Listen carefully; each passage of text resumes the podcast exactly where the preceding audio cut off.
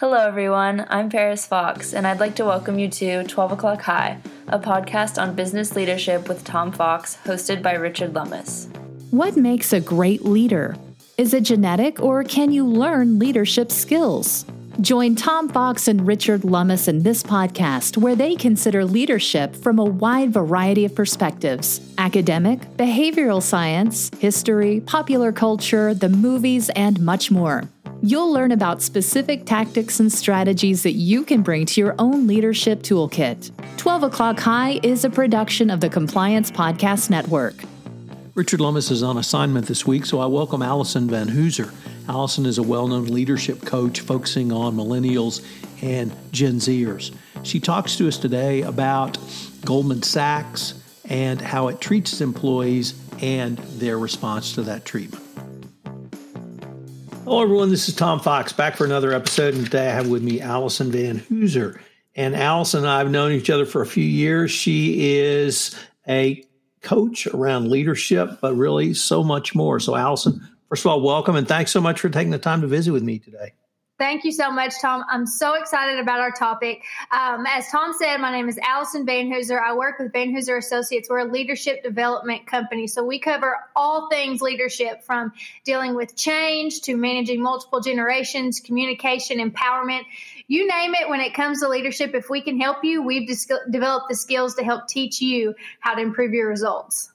So you probably just answered this, but why are you on a sold out mission to improve leadership?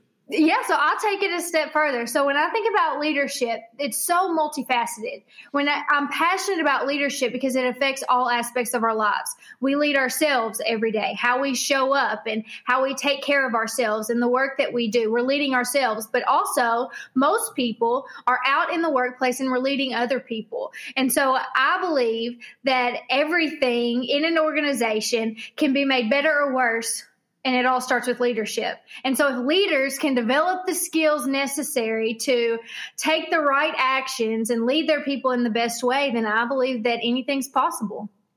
You also help people like me uh, work with and lead people like you, i.e., millennials. And so, uh, what I want, really wanted to visit with you about today is both of those topics leadership and leading with and working with millennials, because I saw a story recently I thought encapsulated the difference in my generation, perhaps yours as well as any story I've seen. And that was um, a PowerPoint presentation that got uh, made public by some Goldman Sachs employees, new employees, millennials, uh, about having to work 100 hour weeks on a routine basis. And I think we probably all had big projects with a lot of pressure. Uh, this is not that. This is just a regular routine week where they're expected to work uh, 100 hours a week plus. I started out in a law firm where 70 or 80 hours was was expected, um, but that's still very different than 100 hours. So there were a couple of things that struck me from the leadership perspective and working with millennials that I really wanted to talk to you about. Uh, number one was just the courage that these millennials had to raise the situation. And once again, if I draw on my experience, it was well, that's just the way it is, and that's the way it's going to be, and uh, that's the way it always will be. So, what is it about millennials that allows them to to raise their hand and speak up and say, "No, this is not right. Uh, we there's a different way to do something." So, one of the most influential factors in a person's lives, regardless of what generation you're in, is parenting. And I always say parenting or lack thereof, because some people grow up in a situation where they're kind of on their own, and some people uh, maybe they have both parents, and it, or maybe they have one or the other. So, parenting is so important when it comes to figuring out why people do what they do in the workforce growing up. So, you think about these these millennials, and I almost said kids. I'm a millennial. Why did these employees, employees at this level, why did they even feel like it was okay to stand up and say something? I think it starts back like at school age. Think about this. So, older generations, they were parented in a time where the military influence was really heavy in families in general. So uh, we saw that that autocratic leadership that starts in the military, or that is in the military, where you come in, you do exactly what you're supposed to do. There's a chain of command. You keep your head down. You do your work. That fed over into the family. A phrase that was thrown around a long or a lot whenever baby boomers were growing up was kids should be seen, not heard. You come in, you do what you're supposed to do and you don't make a big fuss about anything. Well, as we see a lot of times, uh, kids want to undo what their parents did or do the opposite. Whatever they didn't like about how they were parented, they want to do the opposite. So we had uh, boomers who grew up in a time where they were told, you know, the adults are talking in here. You go out, or you go to school and you don't you don't make a fuss. You obey the rules and you get good grades and you graduate. Well, then they had kids the millennials, all of us were raised, or many of us were raised by boomers who now said, okay, we're going to do things a little bit differently. Let us maybe involve our kids more in discussions. Let's ask them, hey, what, you, what sports do you want to play? Where do you want to go on vacation? What number or what do you want in your Happy Meal at McDonald's? All of those different things, they let us have a voice. When you think about how how school goes, think about uh, you know many people listening to this they might have had kids who were doing online school during the over the past year with uh, with covid so you think about the people who are in those positions at goldman sachs many of them may even be gen z if they're around 25 years and younger so these Gen Z kids for the past 10 years have grown up in school where parents see every single grade they make, and their teachers are talking back and forth, and that means parents and kids are constantly talking. So that line of communication is much more open between the boss, the boss, the parent, and the employee, the kid. So when they show up in the workplace, it's only natural for us to be able to say, we got this going on. Let's talk about it, mom and dad, or let's talk about it, boss. That's just, that's natural. So when I came into the workforce, I didn't have a mom or dad, but in school, there was no reason why we wouldn't bring anything we didn't like up to our teacher or find a better way to do something because technology taught us that there's always got to be a better way. And if there's not one right now, then we can create one. So, bringing up those ideas was just a way of life and it was a different way of life than previous generations so uh, does how does what is what thoughts does that bring up in you as far as you know the different approach to saying hey hey managers hey leaders hey boss let's look at things differently because this isn't working so I grew up in that kind of household. Uh, so a lot of those phrases you used were um, very familiar to me. Oh yeah. Yeah, um, because my father fought in World War II.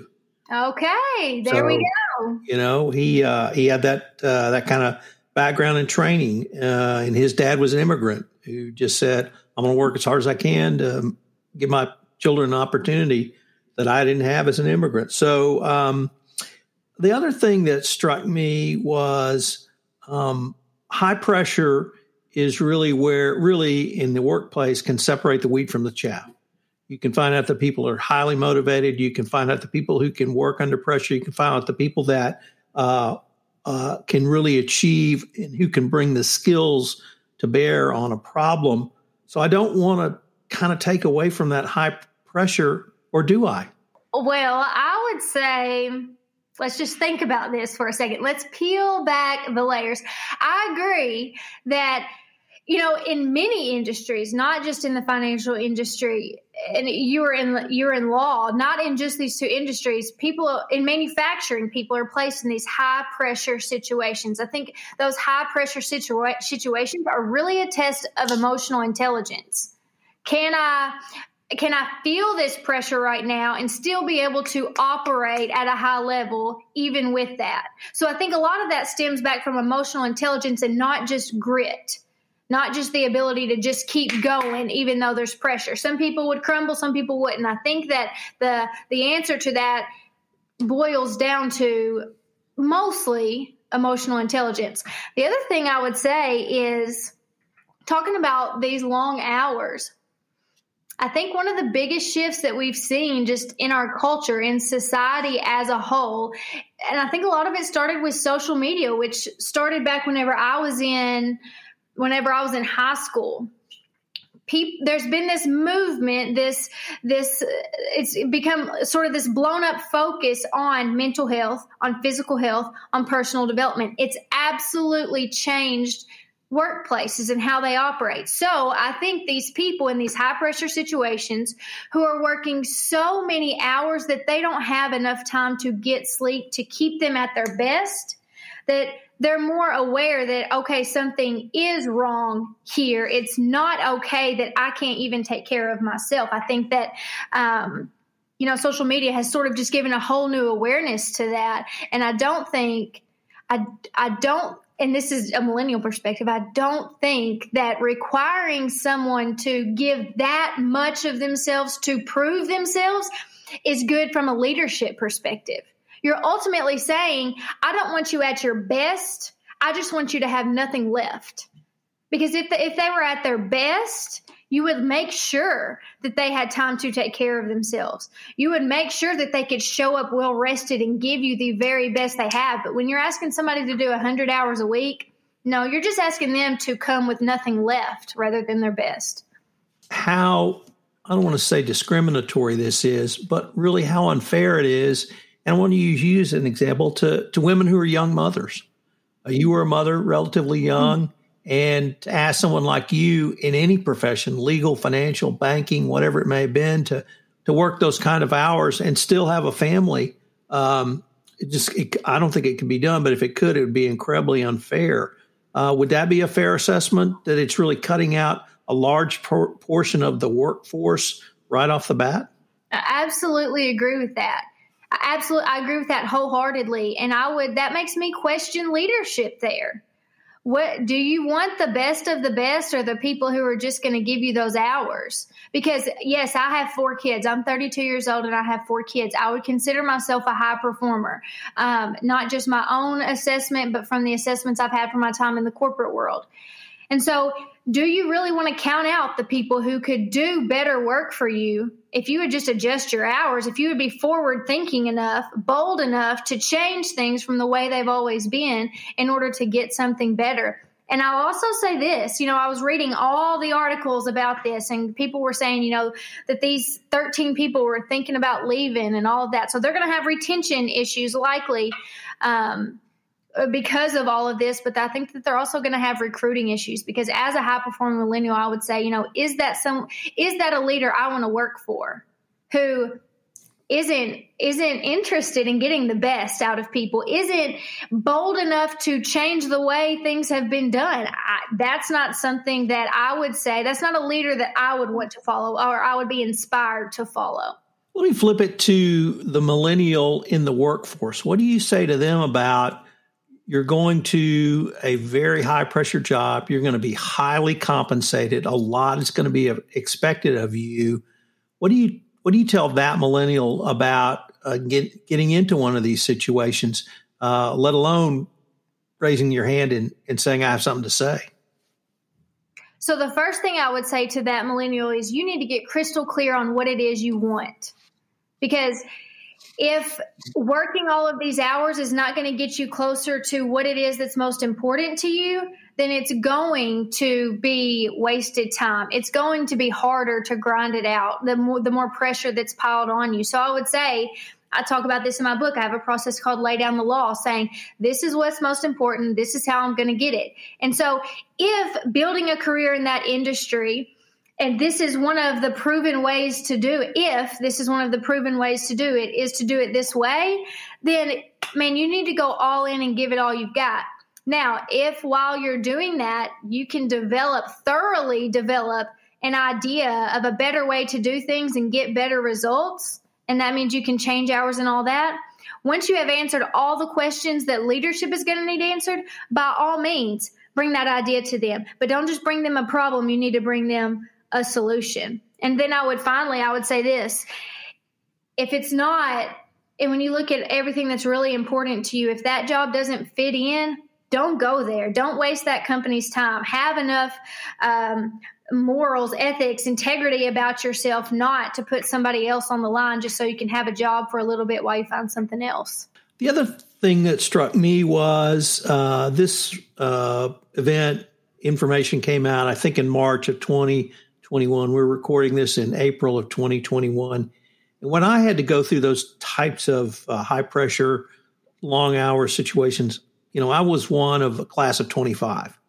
And we could get together, we could commiserate, we had each other for emotional support, alcohol support, whatever it may have been.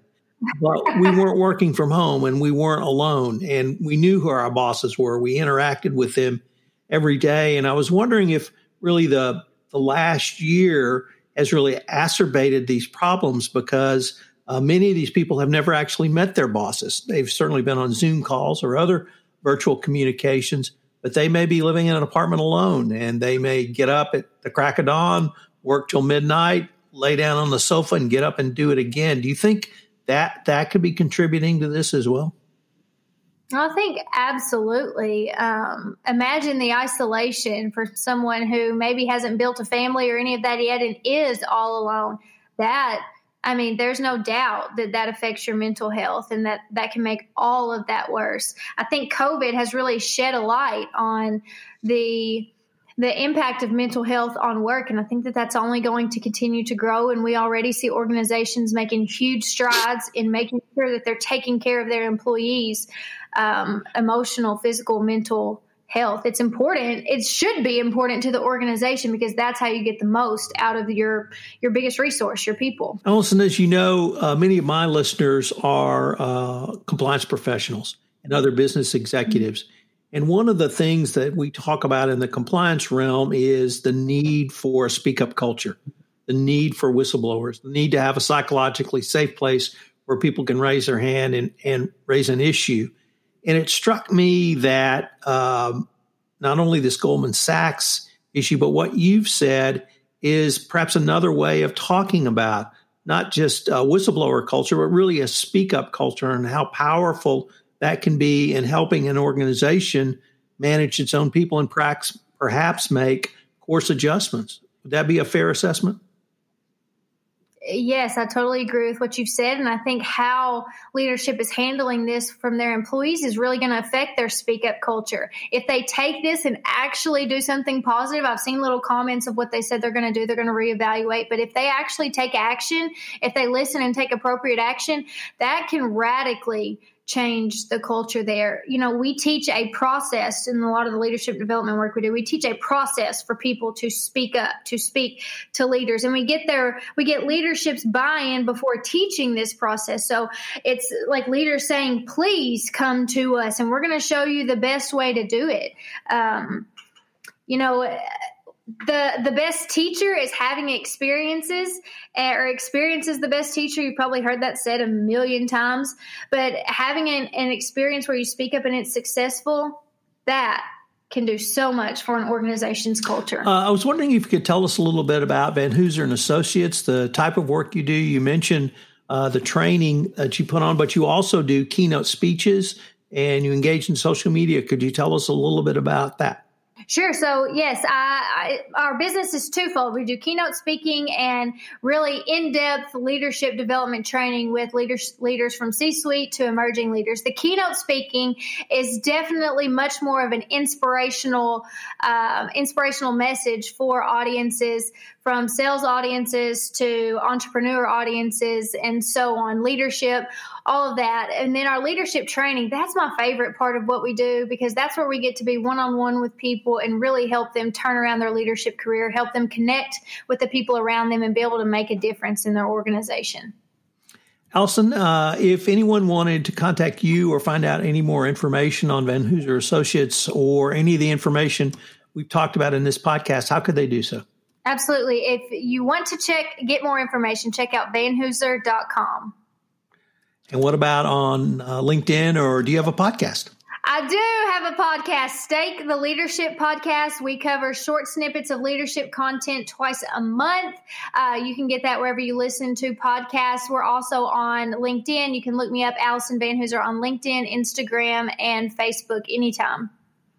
Allison, thanks so much for taking the vi- taking the time to visit with me. When I read that story, I immediately thought of of you, uh, both leader, leader, leadership, but also training millennials on their role in this entire process. So, uh, thanks so much for taking the time to visit with me. Thank you, Tom. Hello, everyone. This is Tom Fox again. I hope you enjoyed this episode of 12 O'Clock High, a podcast on business leadership. Also, check out the uh, article that the podcast is uh, uh, based upon in the show notes. Please join us again for our next episode where uh, Richard Lummis and I will take another look at leadership. 12 O'Clock High, a podcast on business leadership, is a production of the Compliance Podcast Network and a proud member of C Suite Radio. This podcast is a part of the C Suite Radio Network. For more top business podcasts, visit c-suiteradio.com.